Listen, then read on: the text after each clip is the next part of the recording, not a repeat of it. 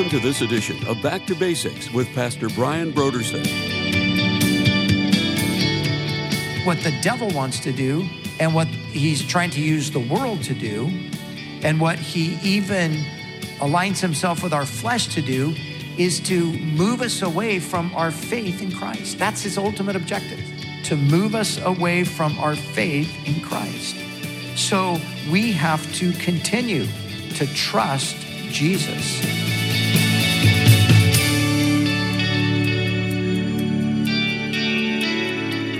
Today on Back to Basics, Pastor Brian continues his study in the book of Revelation. Join us as Pastor Brian concludes his teaching on Revelation chapter 3 verse 21 in a message titled To Those Who Overcome.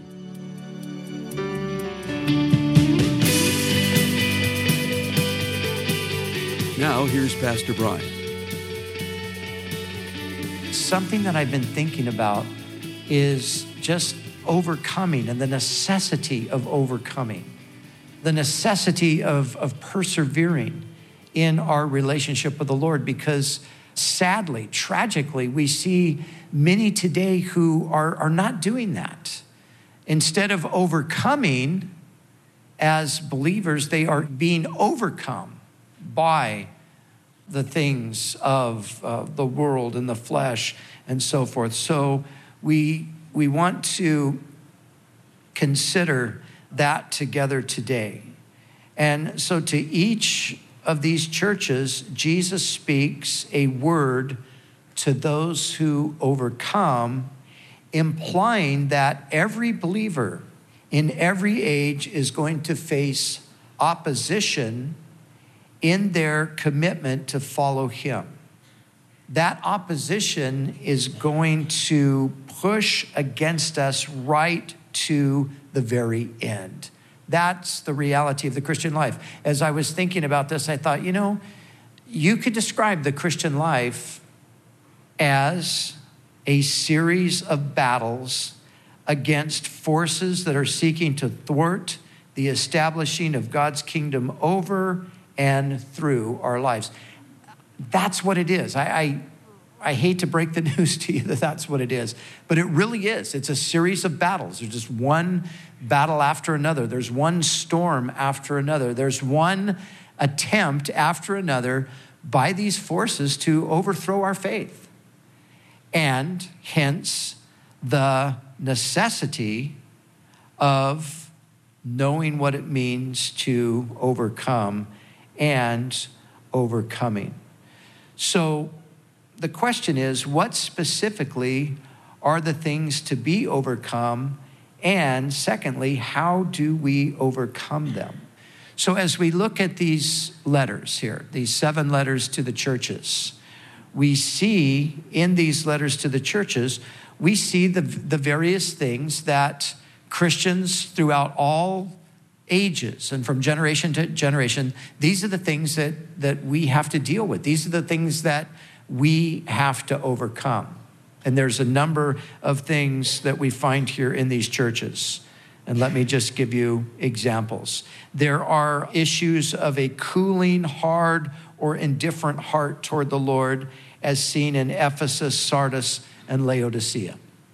In those three churches, those were the problems. Ephesus, the heart had grown cold toward Jesus. Sardis, the heart had become hard and stony. And in Laodicea, the church that was neither hot nor cold, remember, but it was lukewarm.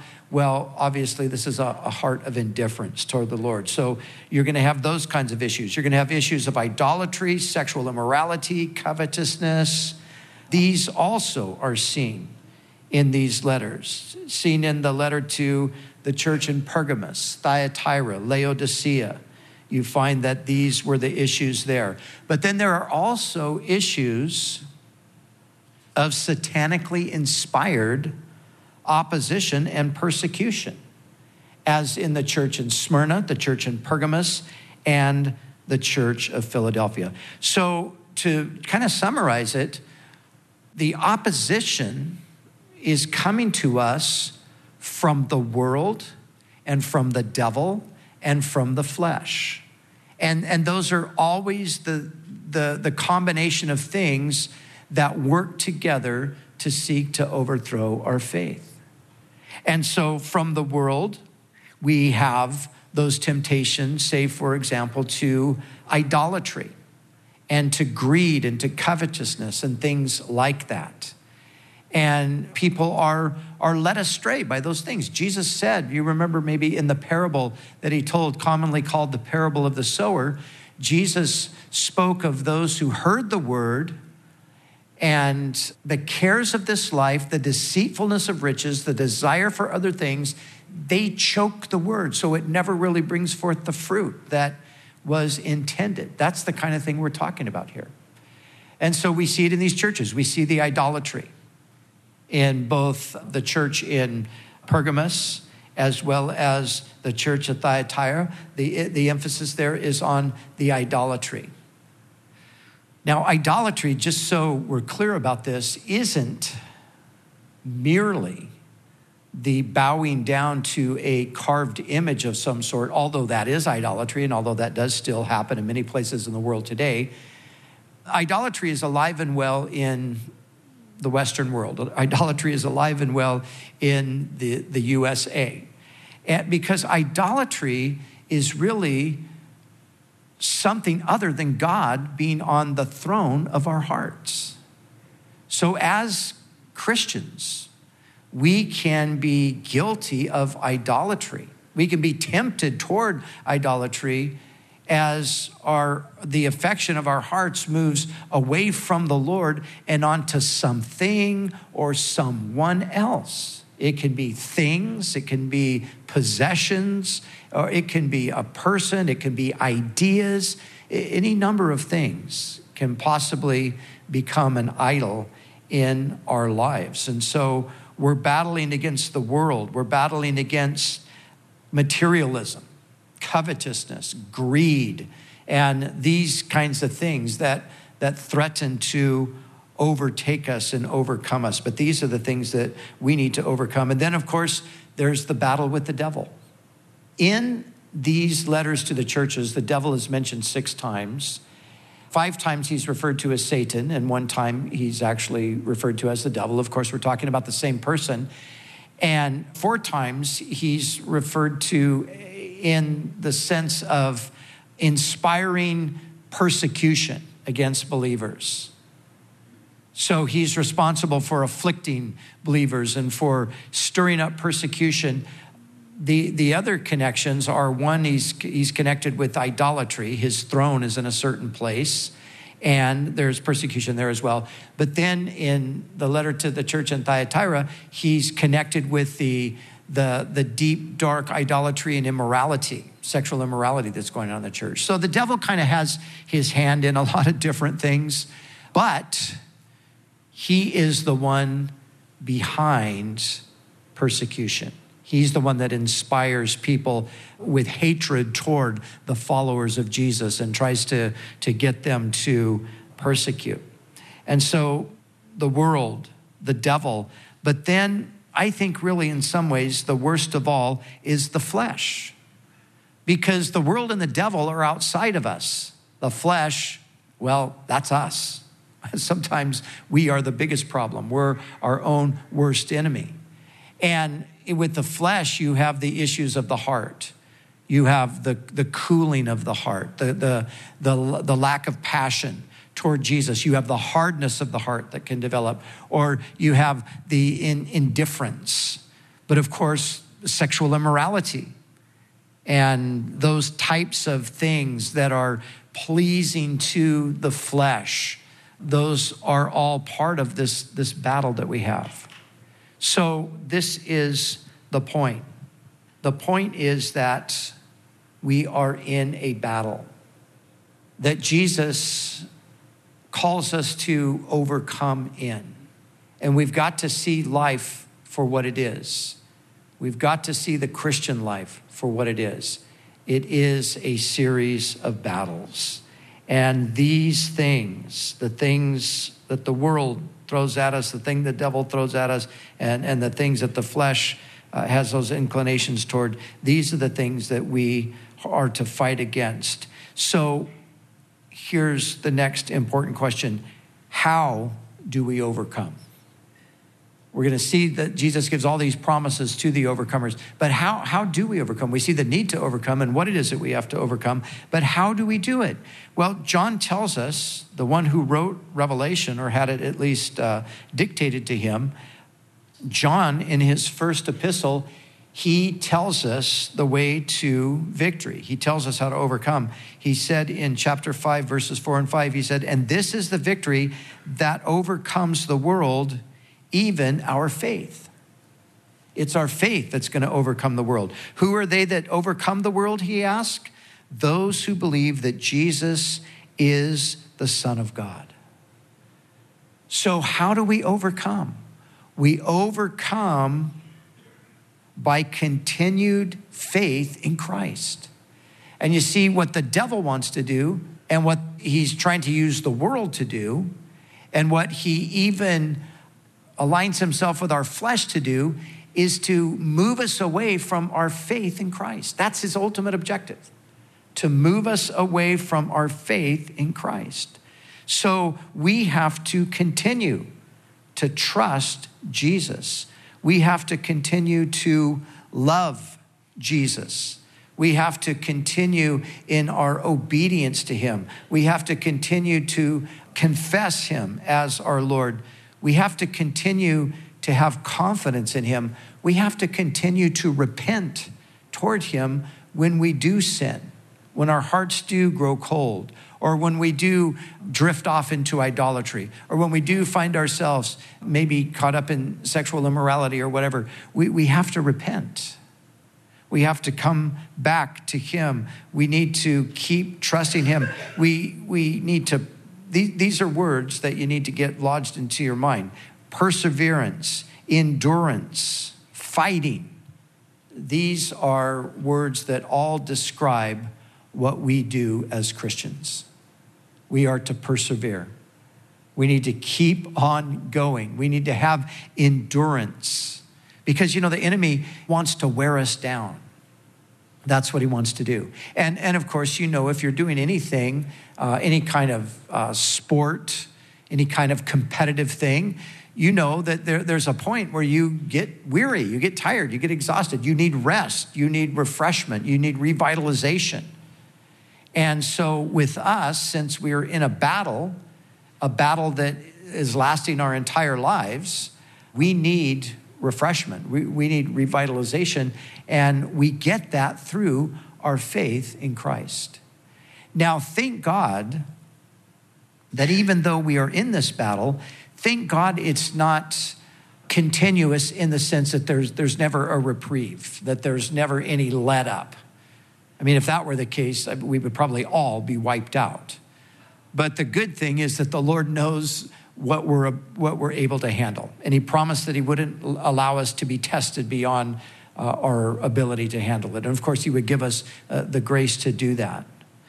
But the fact of the matter is, we need perseverance, we need endurance, we have to fight because someone, something is trying to take our crown from us, trying to take our reward from us.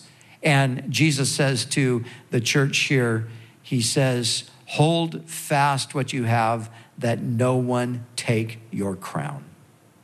That no one take your crown. Be aware of that objective that's, that's aimed at every one of us from those three enemies that we mentioned. You know, I was talking to a friend this morning, I haven't seen her in many years, and she came here to church this morning. And she told me that she she's had a rough time. Her marriage is you know difficulties there and, and so forth. But you know she said she kind of just drifted away from the lord. She became angry because god wasn't doing for her and her family and her marriage what she had expected him to do. And it, things weren't getting better and her husband was becoming more difficult and unfaithful and all of those things but you know she's back and that's, that's the thing we have to know. Yeah, the enemy might knock you out of your lane for a, a, a little bit. You might get weary and, and collapse. Maybe you've done that.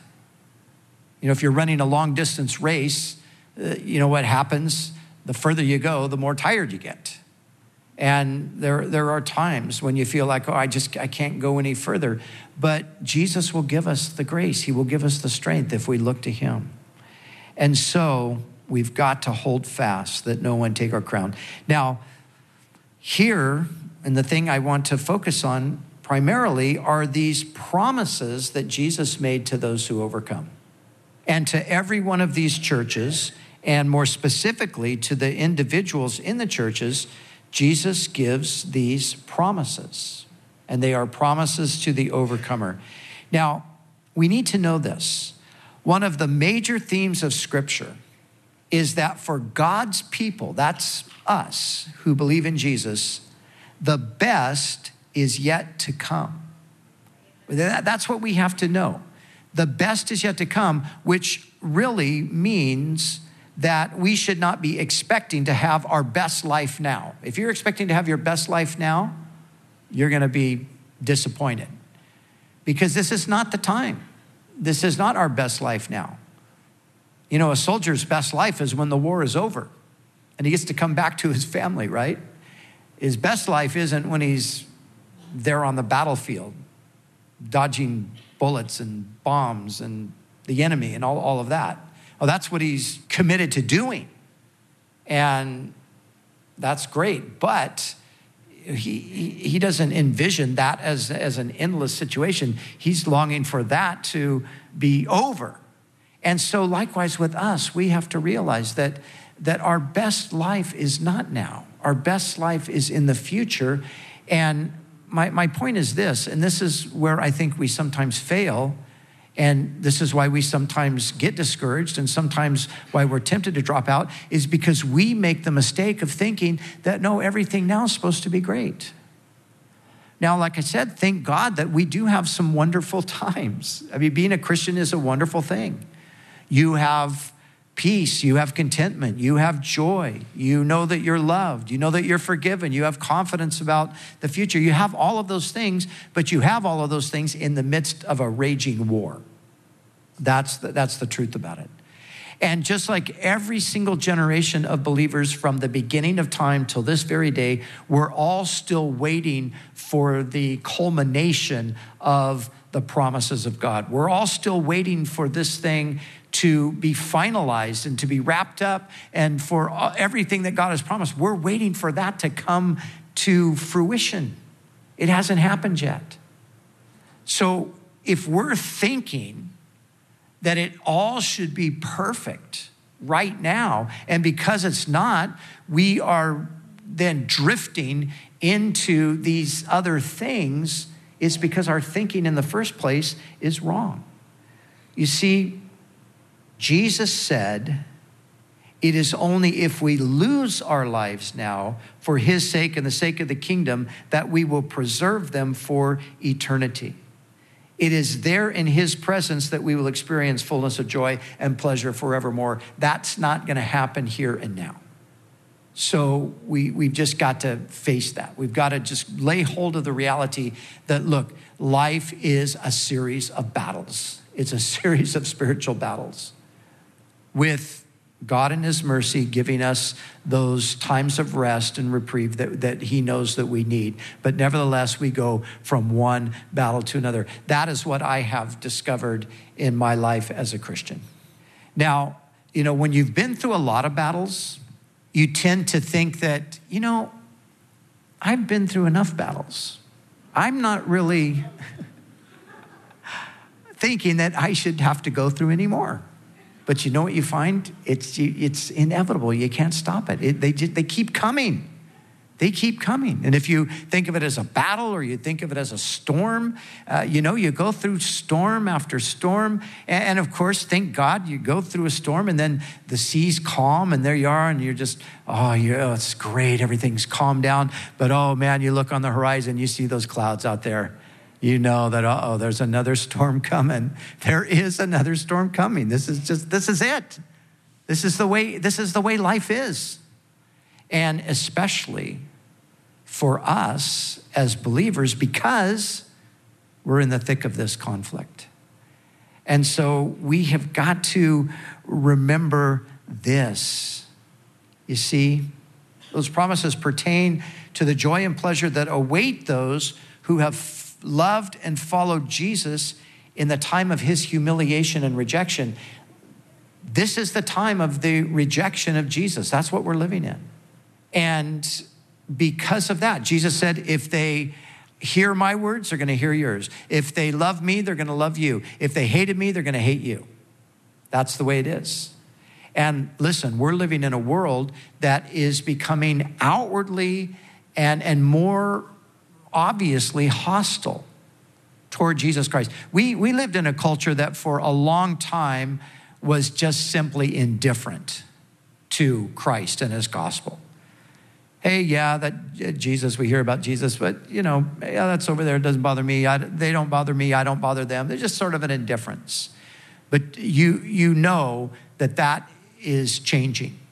You know that the indifference is giving way to an open hostility. And we're seeing more and more now today. People are saying, like, like they said back right there when Jesus was before Pontius Pilate and he was about to be condemned, and those people, under the inspiration of the high priest, were shouting, We will not have this man to rule over us. And that's what people are saying today. The reason people hate Jesus is because he represents the rule of God over their lives. And we live in a time when everybody thinks that they are absolutely autonomous, that they have no accountability to anybody, that they are the final authority on what they can do or think or how they live. That's the, the world that we're living in now. So, anybody who dares to tell them that the way they're living or what they're thinking or doing is wrong, then that person becomes the enemy. And Jesus, that's what he's telling people all the time. But he, he actually said it himself, even in his day, he said, The world can't hate you. He was speaking to his brothers. He said, But it hates me. Why? Because I testify of it that its deeds are evil. That's the problem. So we're living in the time when Christ is rejected and we are his followers and we are experiencing that same rejection. But listen, Jesus said this to his disciples and it's applicable to us because we're his disciples as well. It's not, the specifics aren't exactly the same, but the principle is the same. Jesus said this to them He said, But you are those who have continued with me in my trials, and I bestow upon you a kingdom, just as my Father bestowed one upon me, that you may eat and drink at my table in my kingdom and sit on thrones judging the 12 tribes of Israel. Jesus is saying essentially that same thing to us today.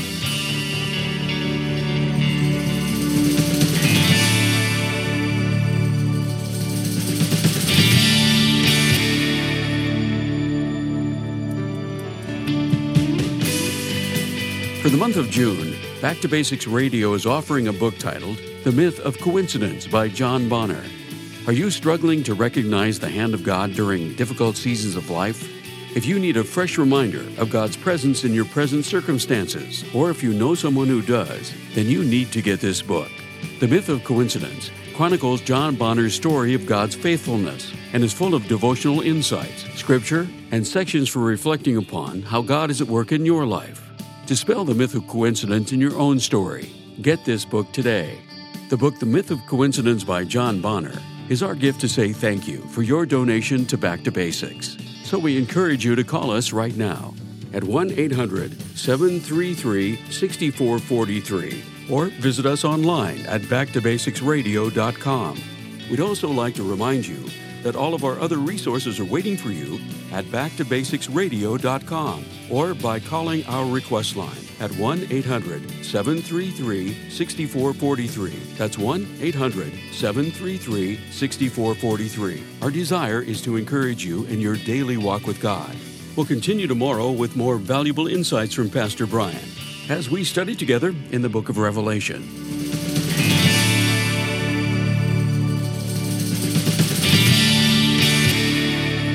Back to Basics is the preaching and teaching ministry of Calvary Chapel, Costa Mesa, California.